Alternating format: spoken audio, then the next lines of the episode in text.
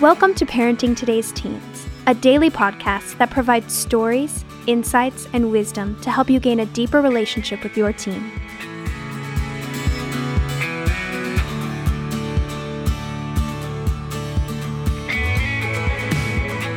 On today's episode, Mark Gregston shares a devotional that will speak to you no matter what your current relationship is with your teen. Let's hear what Mark has to say.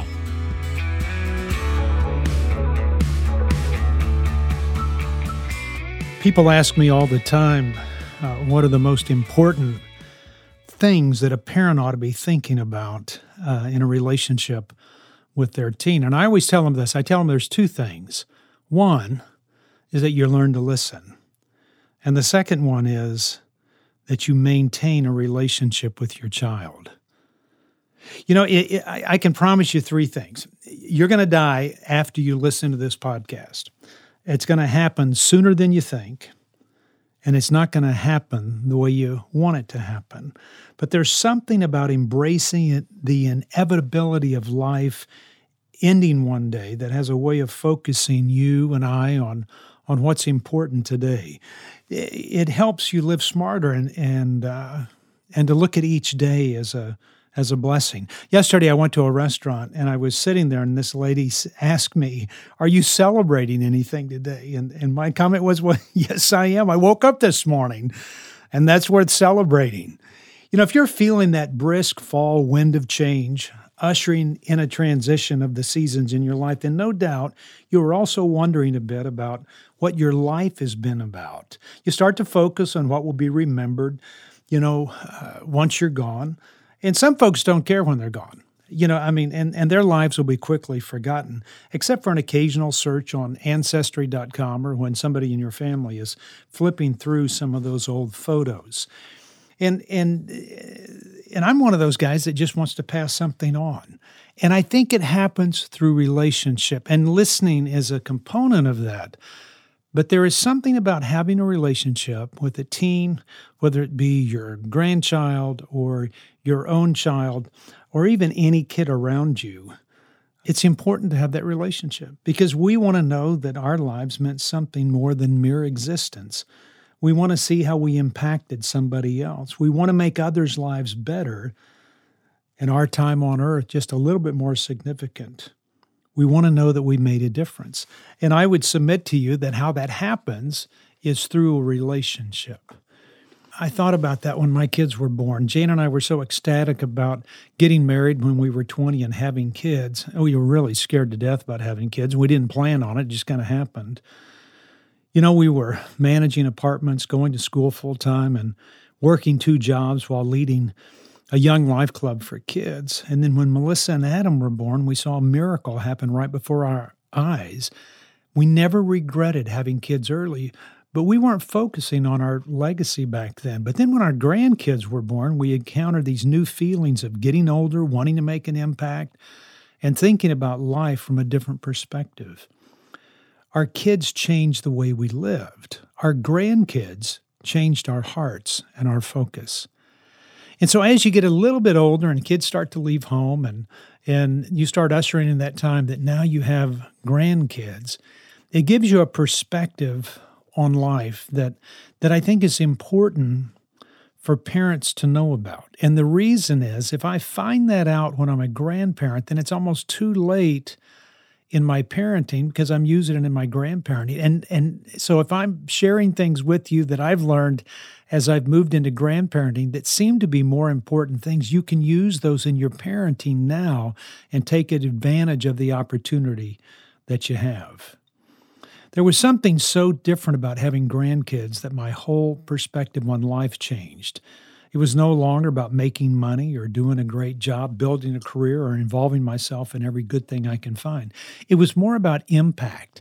And sometimes I think if parents had more of a concept of wanting to make an impact on their child, then they would quit always trying to make them perfect all the time. They would quit being so authoritarian in their pursuit, and they would maybe quit being so judgmental in their comments made toward their kids and look for ways to engage with them in such a way that we really change their life and offer them something completely different. You know, after my grandkids got here, I started to ask myself, what do I want to be known for? And how I wish I would have asked myself that question when my own kids were in high school, that how do I want them to remember me? You know, here's the thing. Short of making history books or setting records or committing some heinous crime, most of us will be forgotten when our grandkids are gone. Our work may be remembered. Something we wrote or videotaped may be read or viewed, but our legacy will only extend as far as our relationships with our grandkids. And I would submit to you this, that our relationship with our grandkids is determined by the relationship we have with our own kids. And that's why it makes relationship so important. You know, your legacy will be written in two places, and one will be on your tombstone. Now, I don't know about you, but I don't know many people who run around cemeteries with the intent of gathering wisdom from the one-liners on tombstones. This headstone monument thing seems a bit overrated to me. People always ask me what I want written on my epitaph, like there's going to be thousands of people, you know, visiting my buried carcass to see what my life was all about.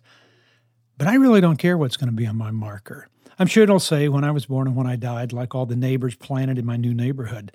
And even though I'm digressing a bit here, you know, but after the funeral, when does a person ever go back and look at somebody's headstone? When you're laying another family member to rest, you may look at somebody else's gravestone, but there aren't a whole lot of people hanging out in cemeteries. The second place that your legacy is going to be written is in the hearts of those who know you, and in particular, those you have known. A legacy is not about depositing a few gold nuggets of wisdom that will be remembered by all. You're not a box of fortune cookies. Clever, but maybe not that deep.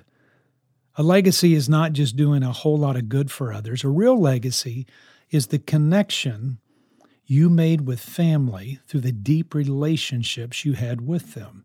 It is found within the hope and wisdom that you've passed down to your children and grandchildren, the truths they can pass down to the next generation.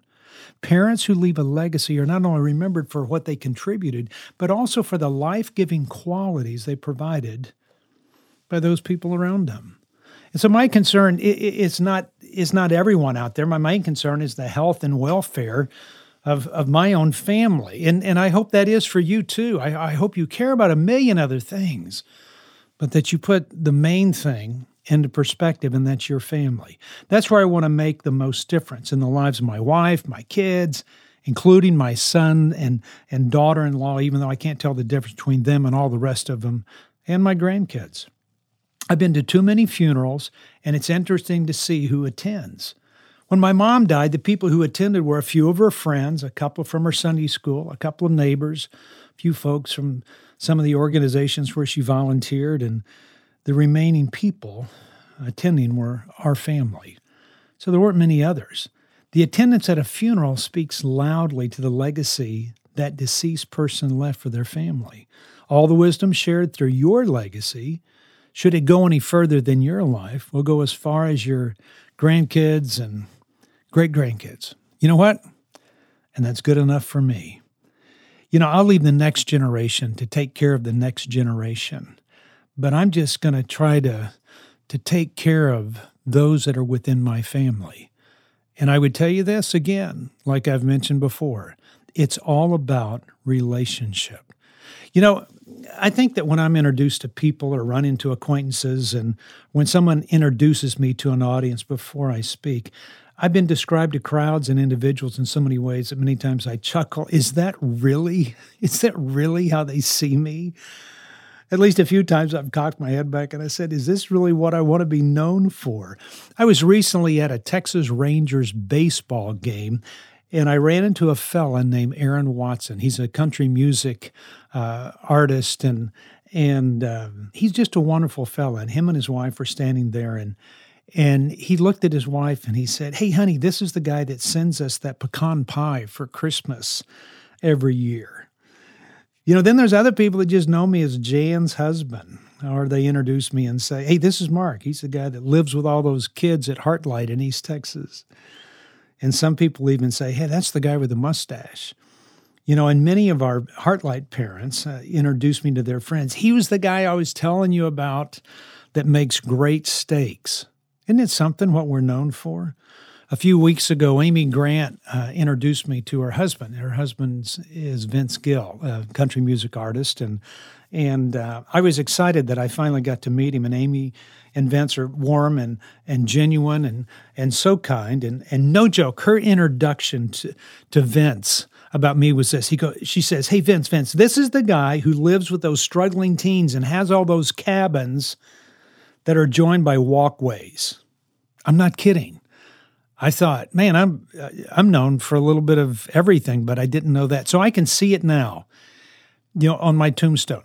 Here lies Mark, the pie guy on the radio who has a mustache and lives with kids, who's married to Jane, cooks a great steak, and has cabins all joined by walkways. It's not exactly what I was going for in my legacy. It's not quite what I want to be known for. I know this.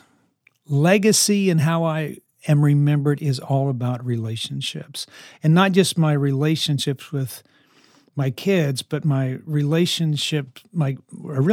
kids' relationship with me. So it's not only mine with them, but them with me. And I want to know them, but I want to be known by them. And, you know, I recently heard a young lady who said this: "Stop trying to be there for me when you know nothing about me." It reminded me that having an impact on someone doesn't just happen because we know them or when we can do something that benefits their life. It's all about relationship, about getting to know them and knowing them well. It's communicating life across a bridge of friendship, which doesn't stop if they don't respond. It's offering your life to them regardless of whether it comes back to you or not. And family relationships are a bit tricky. I've heard many families tell me they can get along if they don't talk about religion or politics, and others tell me that they can get along as long as they don't bring up certain topics, then the holidays will go well. I've always thought that relationships have to be more than that. You know, true relationships, don't need to be bound by restrictions, but rather need to be freed up a bit just to flourish. So if you're going to have freedom within your relationships, then you might have to accept the fact that it's okay to disagree. And at times you may be polar opposites, but the relationship that you have can still thrive. You know, it's interesting to me, most people think when their kids get into trouble and struggle, then they lose the relationship with their child. And I would say that one of the main key elements that I tell people all the time is that, no, it's loving your child even when they are a mess. And that's where I've told people, you need to say this a lot and tell your child, you know, there's nothing you can do to make me love you more, and there's nothing you can do to make me love you less. There's something about that encourages a child so they know that they are loved when they do well, but they also know they are just as loved when they don't do well.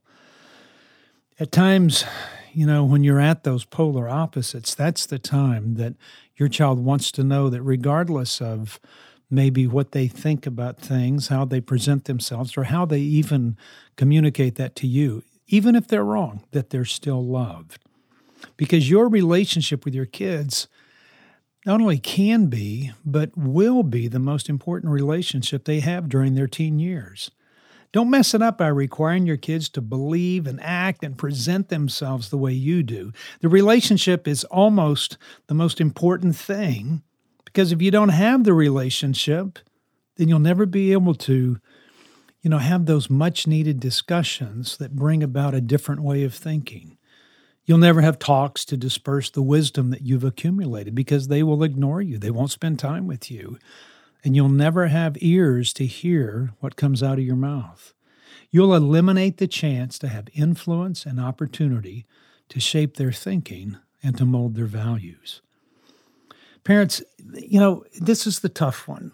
Even if you don't accept their lifestyles and choices, you know, all those that your children have made, don't throw the baby out with the bathwater. Because if you do, you'll never have the chance to touch the hearts of those who long for your presence in their lives. I meet kids all the time who are involved in activities I don't approve of. I hear them spouting off comments and beliefs that I'll never embrace. I see people living lifestyles I don't agree with. I meet with girls who are making stupid decisions about their bodies, who are engaged in activities that are immoral at best and destructive at worst. I see young men making poor choices and countering anything that resembles biblical standards and moral principles. I can reject them and their lifestyles and never have an influence. Or I can love them right where they are and hope to steer them in another direction. I'll say it one more time. Accepting them does not mean that I accept their choices, lifestyle, behaviors, or actions. I'm not condoning what I don't correct. I can love them in spite of their behaviors. I know actions are an expression of their hearts, and that's what I want to influence. And so I'll tell you again, relationship matters. Regardless of the differences of opinions or the inconsistencies in your beliefs, the relationship with your child is what matters most. You can have an amazing impact on the lives of your kids, even when your beliefs are miles apart. You are the one that can offer hope when they are desperately, looking for it in other places. You have the ability to leave a legacy that no one else can.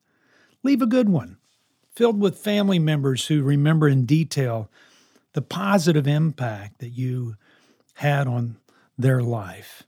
Just as others had an impact on you and changed your life, I'm sure you have a desire to have an impact on others.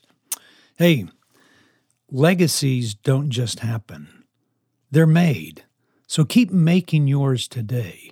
And if you haven't started, there's no time to waste. Hey, and let me give you a scripture here that I think is important. It's out of 2 Peter 1:12. And it says this, "Therefore I intend always to remind you of these qualities, though you know them and are established in the truth that you have." Hey, I hope I've encouraged you in some way, and you were sitting there saying, I wonder what I'm known for. How do I improve my relationship with my teen? How do I get to know my teen a little bit better? Or perhaps you're sitting there thinking, maybe I need to engage with my child and let them know that I love them, even though we don't agree on a lot of things.